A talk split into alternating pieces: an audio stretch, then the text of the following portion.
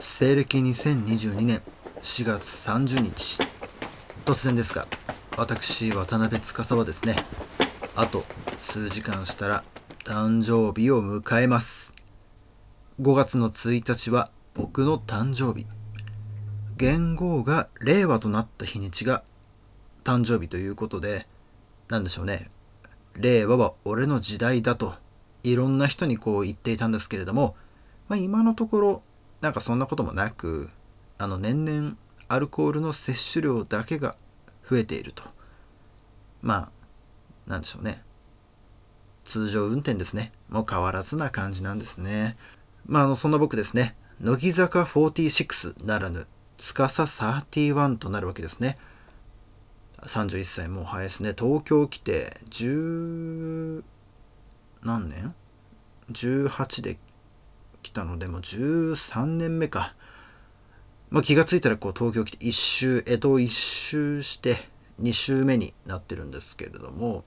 まあ、そうだな、今年は、まあ、サービスマン、そしてソムリエ界のポッドキャスターとして、その先駆者として皆さんにいろんなことを、なんだろうな、いろんなことというか、皆さんによりためになるそしてより楽しんでもらえるようなコンテンツを発信できるように変わらず頑張っていきますのであのどうぞよろしくお願いいたします。では今週も行きましょ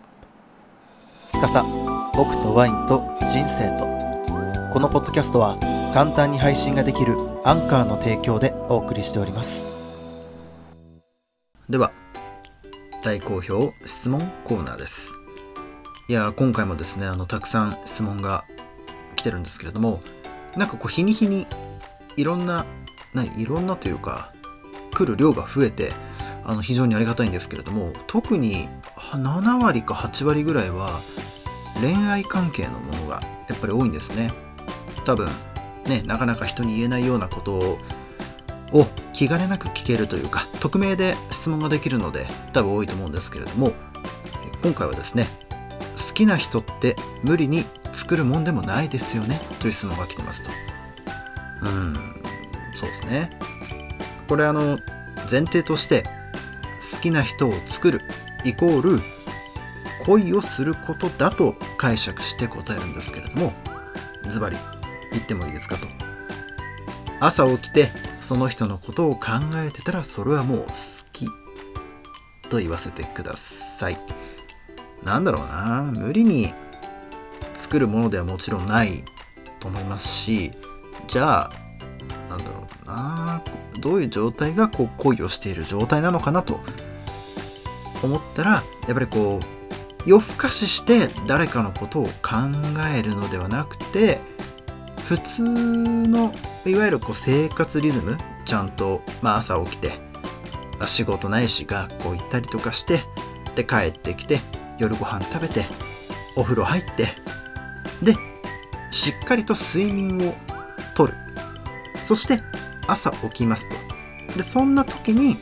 その人のことを考えてたらそれはもうね好きだと思いますよ。なんかこう無理してずっとこうあの人のこと好きなのかな嫌いなのかな気になるのかなどうかなとか考えるんじゃなくて一般的なこう生活リズムの中で過ごしていてその中でふと何々くん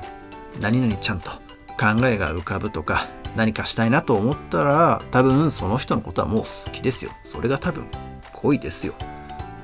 うん。だそういう意味ではなんか無理やり好きな人を作るんじゃなくて気が付いたらその人のことが好きだったなと。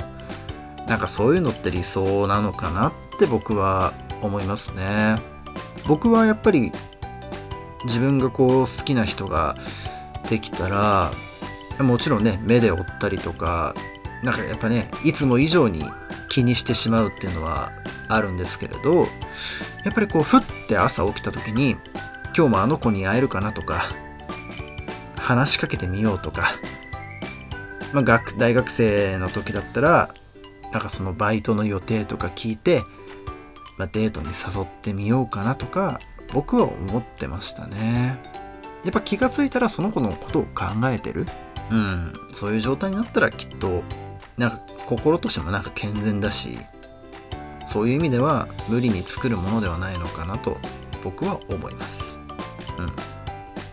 さてさてお次は、えー、男女で親友って成り立ちますか？あこれもなんかなんだろうこれ恋愛を逆に超越した感じですよね。僕はこれはね成り立つと思うんですよ。多分これこそなんか意見がこう真っ二つに言われる気がするんですけど僕はありがたいことに男友達と女友達どっちが多いのって言われたら圧倒的に女友達の方が多い。それはなぜかというとやっぱりなんだろうな。例えば自分がこう気になる子とかできたりとか彼女ができた時に相談に乗れるというか乗ってくれるのってやっぱり同性より異性の方が的確な答えを出してくれるんですよね。相手も異性だからやっぱり。うん。特殊なことがない限りはやっぱり女性は女性のことは女性が一番知ってるし男性のことは男性が一番知ってるわけですよ。そういった意味では僕はよく女性とコミュニケーションをとってきた方だと思うので多分親友みたいな感じで気兼ねなくお互いの恋愛事情とか、まあ、そのそれこそ人にあまり言えないような話を男女間っていうものを超えて僕は話してきた気がしますね。ありがたいことに、まあ、多分ねこの今でも LINE 一本ですぐ会話ができてじゃあ今度飲みに行こうよとか遊びに行こうよっていうのを下心とか何もなくて気軽に誘える女友達っていうのは多いのでそういった意味では僕は成り立つと思ってます。成り立つというか成り立たせるようにやってきた。うん。まあそもそも渡辺家の家訓としては女性には優しくというものがあったのでもともと女性に優しくするっていうのは自分の中で身についていたことなんですけれどやっぱ僕自身は男性は一生女性には頭が上がらないと思ってるのでどっちが上か下かっていうのはないんですけど僕はやっぱすごくリスペクトをしている尊敬しているという部分で女性をすごく立てたいと僕自身は思っているからこの男女の親友っていう関係が成り立つんじゃないのかなと思ってます。ありがたいですけどねこんな変なやつを友達というか何でも気兼ねなく話せる異性の一人として見てもらえるっていうのは僕はすごく嬉しいし自分が取ってきたコミュニケーションのやり方とか方向性っていうのが間違ってなかったんだなって思えるのは今でも仲良くしてくれている女友達のおかげかなと思ってます。うん。さて、えー、最後ですね。3つ目が、最近まとめ記事読みますまとめ記事、皆さん読むのかな？まあ、ちょっと前まではね、2チャンネルまとめとか、ネイバーまとめとかありましたけど、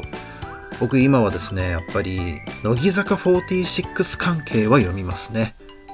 なんだろうな、例えば、まあその、冠番組の中でのメンバーのここが可愛かったっていう場面を、多分スクリーンショットみたいな感じで画像を切り取って、オタクみんなでこう共有するようなまとめサイトがあるんですけど、それを見て、自分の推してるメンバーは、あ、可愛いな、と改めて認識するみたいな。まあそんな感じで見てますね。うん。それ以外はあんまりまとめ記事っって読まないかな。もちろんワインとか仕事に関係するものはもちろん読むんですけど、まあ、基本なんだろうなそういったまとめ記事ってこうオタク気分でデュフデュフしながら一人でこうニヤニヤしながら読むので僕はでいいっすよねリアルタイムにずっといろんなことが読めたりするわけではないのでふとした時間にあ今週の自分の推しメンどうだったかなみたいな。次、こういう番組に出ますよとか、そういったのがすぐわかる環境っていいなって思いますね。更新する人は大変なんでしょうけど、でも多分、その人たちも結局オタクだから、あの、楽しく更新してるんだろうなと。まあ、その人たちのおかげで、僕らみたいなのが、あの、やった、あの、各期どの番組に出るみたいな。あマユタングラビア出るんだみたいな顔予約しよう Amazon ポチろうみたいな、まあ、そんなオタク活動ができるので僕はすごく重宝してます。うん。ありがとうございます、えー、こんな感じで番組公式 Twitter では質問箱定期的に置いてありますので恋の質問とかオタク的質問などたくさんお待ちしております。匿名で質問できますから普段人には聞けないあんなことやこんなことも質問してみてくださいね。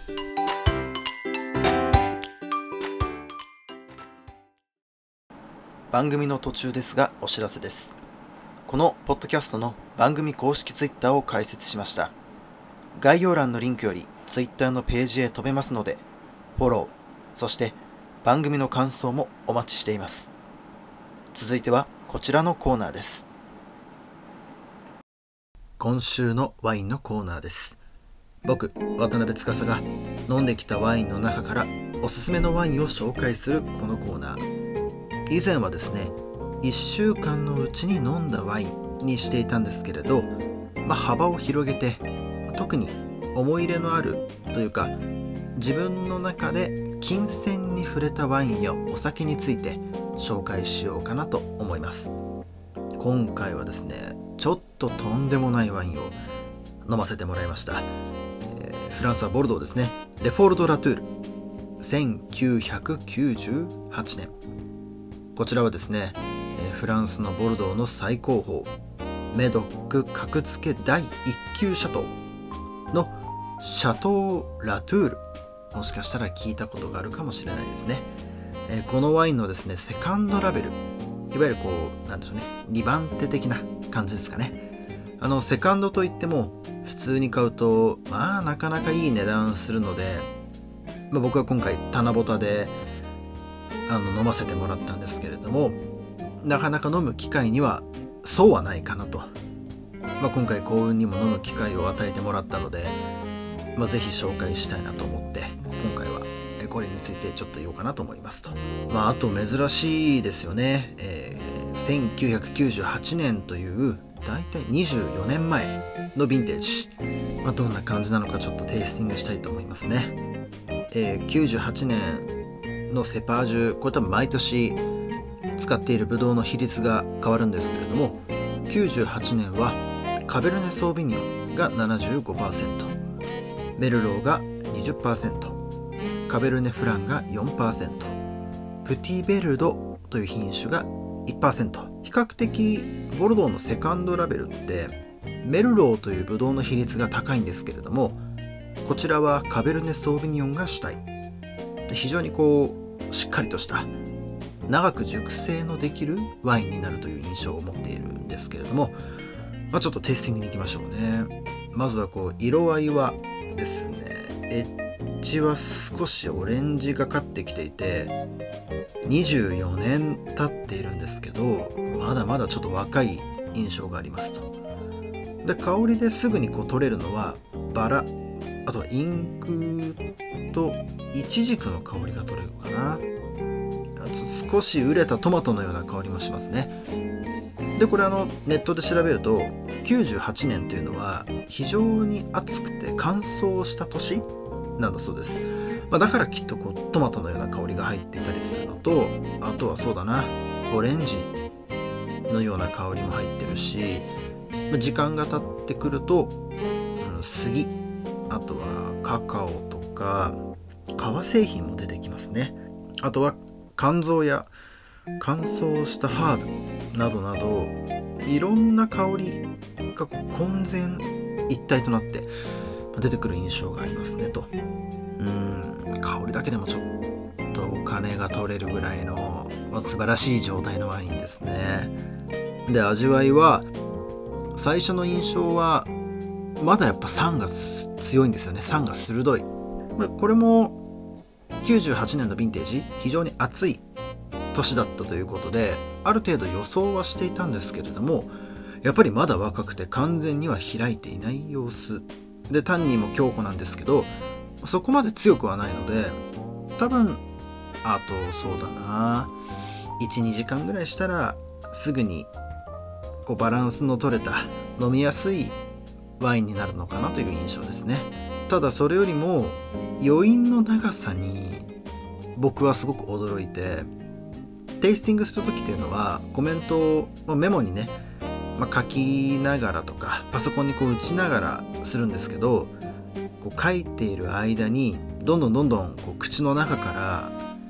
抜けていく香りとか抜ける前のこう広がっていく奥まで来るこうアルコールの熱というのがこのワインの凄さっていうのを物語っているんですよ。なかなかちょっと言葉にはしづらいですけどこう飲んでクッと喉の奥に来るんですね。なんかお酒飲んでるみたいな。でも飲み込んで鼻からこう息をふんってこう抜いたりするとどんどんどんどんねその香りとか味わいっていうのがじわじわっと口の中に広がっていくんですよ。これがねやっぱりちょっといいワインというか値段の張るワインってこういうのがあると思ってて特に熟成したフランスのボルドーとか最初に飲んだら渋いなと感じるワインに僕はこういう印象を持つんですよね。うんまあ、なかなかねあの普段飲むワインってやっぱり古いヴィンテージだとしても10年も経たないのでどっちかというとこ34年とかのワインの方が多かったりするんですよ。まあ値段も張るのでね。まあだからなんでしょうね。こう久しくこういったクラスのワインって飲んでなかったので、いやちょっとやっぱすごいなと。フランスのボルドーはちょっと別格だなと思いますね。ブルゴーニュもそうですけど、まあ、こういったなんだろうな記憶の奥になんか引き出しとして眠っているワインたくさんあるんですけどそのワインたちの素晴らしさというものをもう一度読み起こしてくれるような訴えかけてくれる不思議な力がこのクラスのワインにはありますね。めったに飲めないですけどやっぱり飲むとワインを仕事にしてよかったなワインを勉強してよかったなと思いますね、まあ、そんなことを思わせてくれるような素晴らしい今回のワインでしたね。生まれ年僕あの91年生まれなんですけど91年はねいい年じゃないんですよ。良くないんですよ。年が悲しいことに。なかなかなか飲めないんですけどね、まあ、もしあの91年のワインを特にフランスのボルドーのブルゴーニュも大歓迎あの持ってる人がいたら誕生日なのであのくれるよとか言ってくれると僕は嬉しいです。まあ、あとね飲んだ感想でも聞かせてくれたらそれもそれですごく喜ぶのでちょっとぜひ聞かせてください。こんな感じで、えー、今週は終わりにしようと思います。あと数時間で僕は31歳です。多分いろんなね時間でこのポッドキャストを聞いてくれる方がいると思うんですけれども5月の1日はぜひ祝ってください。僕の誕生日を。31です。司31です。祝ってくれたら嬉しいです。では今週はここまで。また来週。お楽しみに。